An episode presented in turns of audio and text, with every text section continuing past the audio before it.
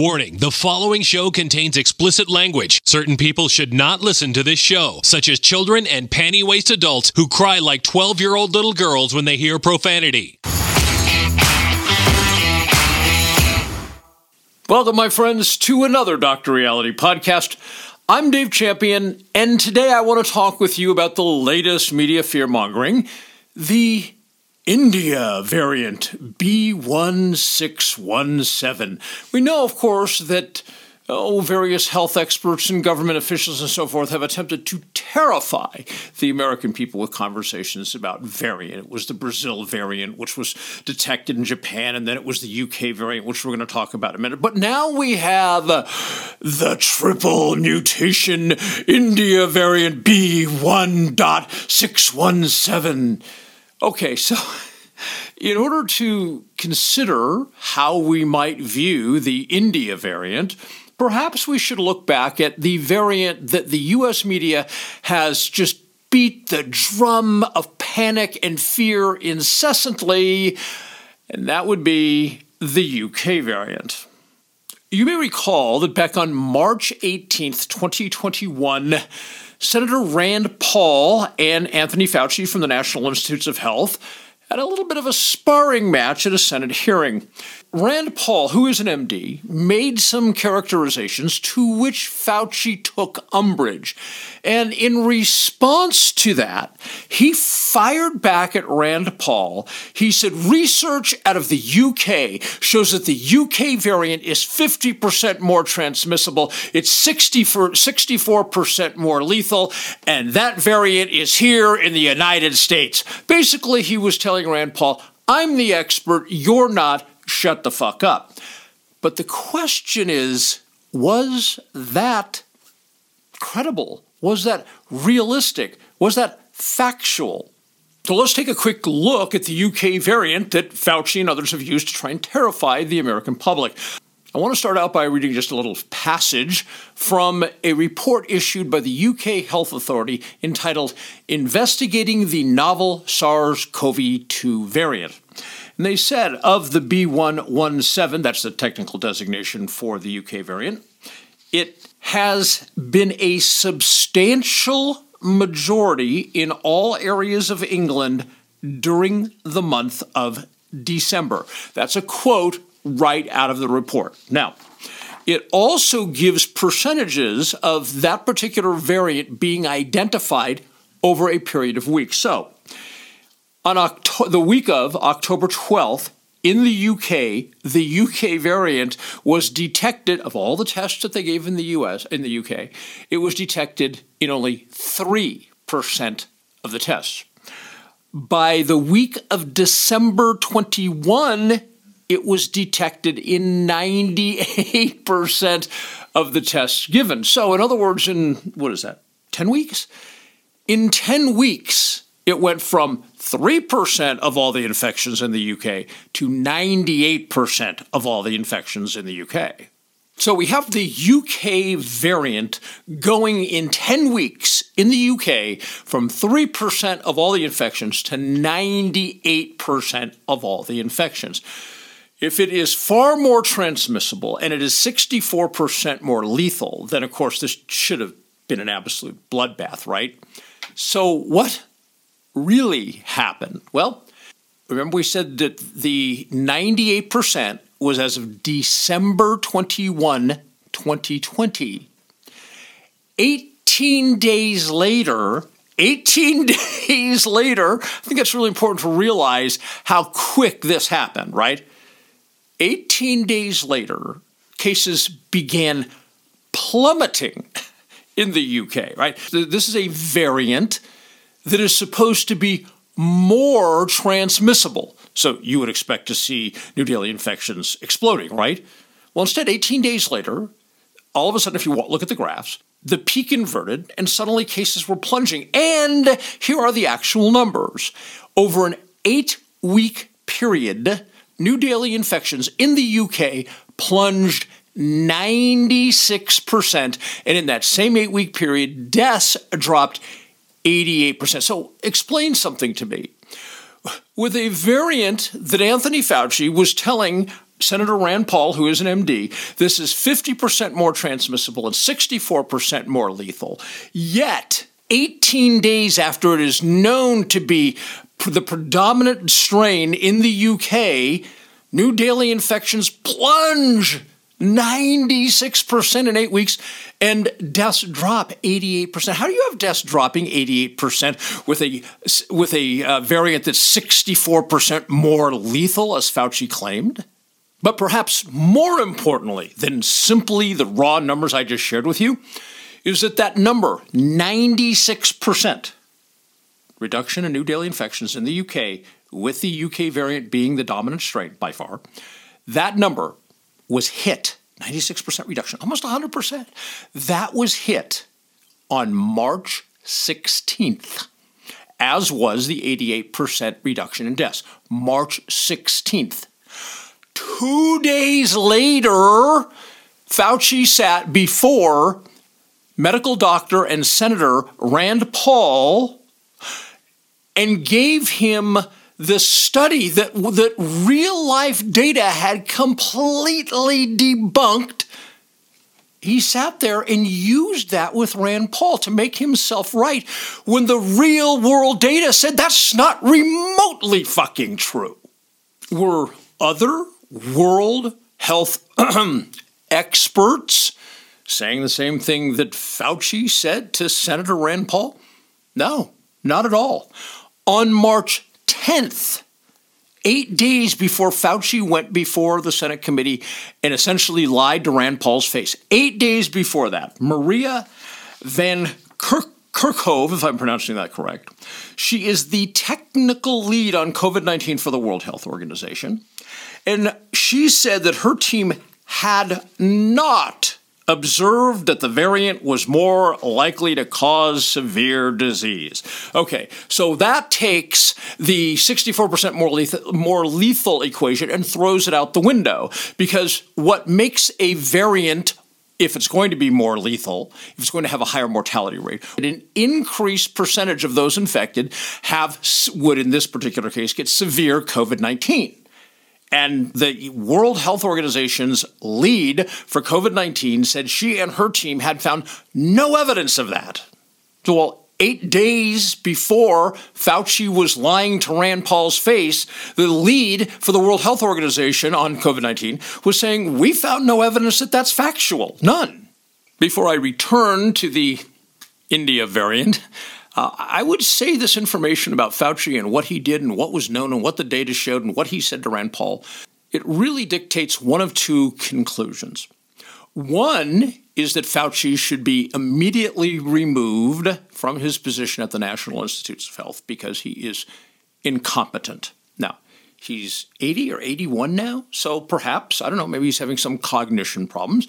I'll go out on a limb and say that's a possibility if he's referencing a study from January, and since January, the real world data completely debunked the conclusions of the study he's referencing, that would mean that while he, w- he was aware of a study from early January 2021, he was completely non cognizant of the real world data since then, coming up through, as I said, the 96% and 88% numbers were as of March 16th. So that eight week period that ended two days before he appeared at the Senate hearing, apparently if he's if we go with the incompetent argument, then he was completely aware of that eight weeks worth of real world data that blew the conclusions of that earlier study out of the water. And I will say, by the way, the earlier study used the word suggests,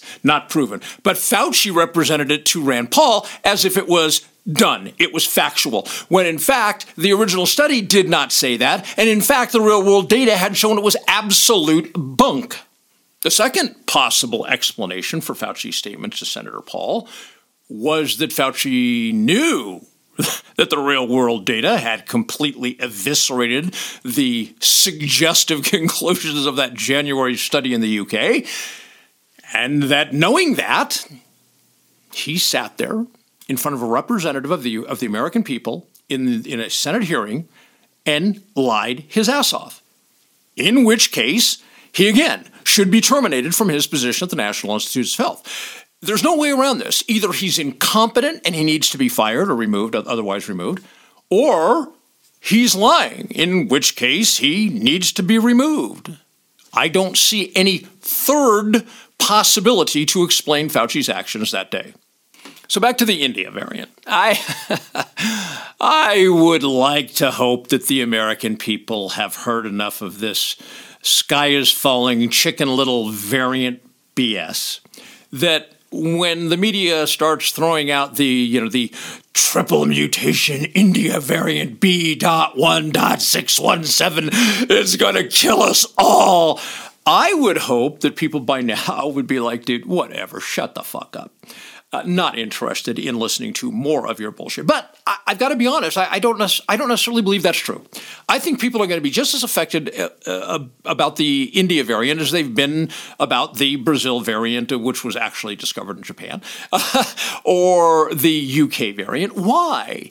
Because the vast majority of the American people are I don't I don't want to be too pejorative. They're fools. They're the kind of thing that we've talked about here today, these facts, this reality, how the dates line up, how the data lines up. Yeah, they don't do that. They look at somebody like, do you know there is a Fauci action figure? There are Fauci pillows. This guy is like, to, to a lot of people, he is their man god. And they worship this lying sack of shit. So because of that, why would they look at the real number? Nobody looks at numbers, real or otherwise. They just don't. Um, either somebody takes for granted what party A says because they like that guy, they're emotionally connected to that guy or gal, or they do what person B says because they're emotionally somehow connected to that person. They've latched onto the that's my that's my science god. That whatever my science god says, oh, that's what I believe. And if you speak out against what my science god says, you're a heretic and a science denier. I yeah, that's how the vast majority of Americans look at these issues. The kind of things we've talked about today. Yeah, they're not I don't not that they don't even look, I don't even think they're interested, which is really, really bizarre for a nation that prides itself, in theory, on being responsible and self governing. So, remember, we talked a minute ago about the early January UK study suggested. Okay, so that's the same thing they're doing now with the India variant. The early, early research that, well, the, actually the researchers, because the papers aren't out yet, the researchers are saying Data suggests that B.1.617 can evade the vaccines that exist at this time. Okay, so I see a couple of things going on here. Number one, I, from my point of view, oh, it evades the vaccine. Good. Maybe people stop buying into the establishment BS and start actually going like, you know what? I have an immune system, and my immune system that the whether it's the original SARS CoV 2 virus, whether it's the B.1.1.7, which is the UK, whether it's the B1.1. Dot six one seven India variant. Yeah, it's not out. It's not going to outwit or evade my immune process. So uh, maybe some people can wake up to that rather than just jumping once again onto the fear train. Speaking of relying on your own immune system, I had a like, sort of interesting sort of back and forth a little bit with somebody on social media because I was saying I have never, from moment one of the SARS CoV 2 outbreak, I've never had any concern at all about becoming infected. Nothing, zero. And I've never had any concern about getting COVID 19. I've never had any concern about being ill. Okay, because there's a difference. Somebody can get infected and be asymptomatic, and then they can get infected and actually have symptoms, in which case we would say they have the disease of COVID 19. So I've never been concerned with any of that. I've never been concerned with being infected. I've never been concerned with manifesting COVID 19. And I would say I've never been concerned about dying of it, but I mean, it's never even crossed my mind, right? So this guy was like appalled. He's like, you need to educate yourself. It's, it's always the fucking moron who doesn't know jack shit about science, virology, immunology, communicable diseases, physiology, that is, you need to educate yourself. Yeah, okay. So, probably the number one reason, number one, by far, that I had zero concerns about SARS CoV 2 is because I live in a state of ketosis and have for, I don't know, 39 months now, something like that. And 17 months ago, which is well before the SARS CoV 2 outbreak, I switched to carnivore. And my health, uh, when I went to keto, what is it, like 39 months ago, my health increased considerably.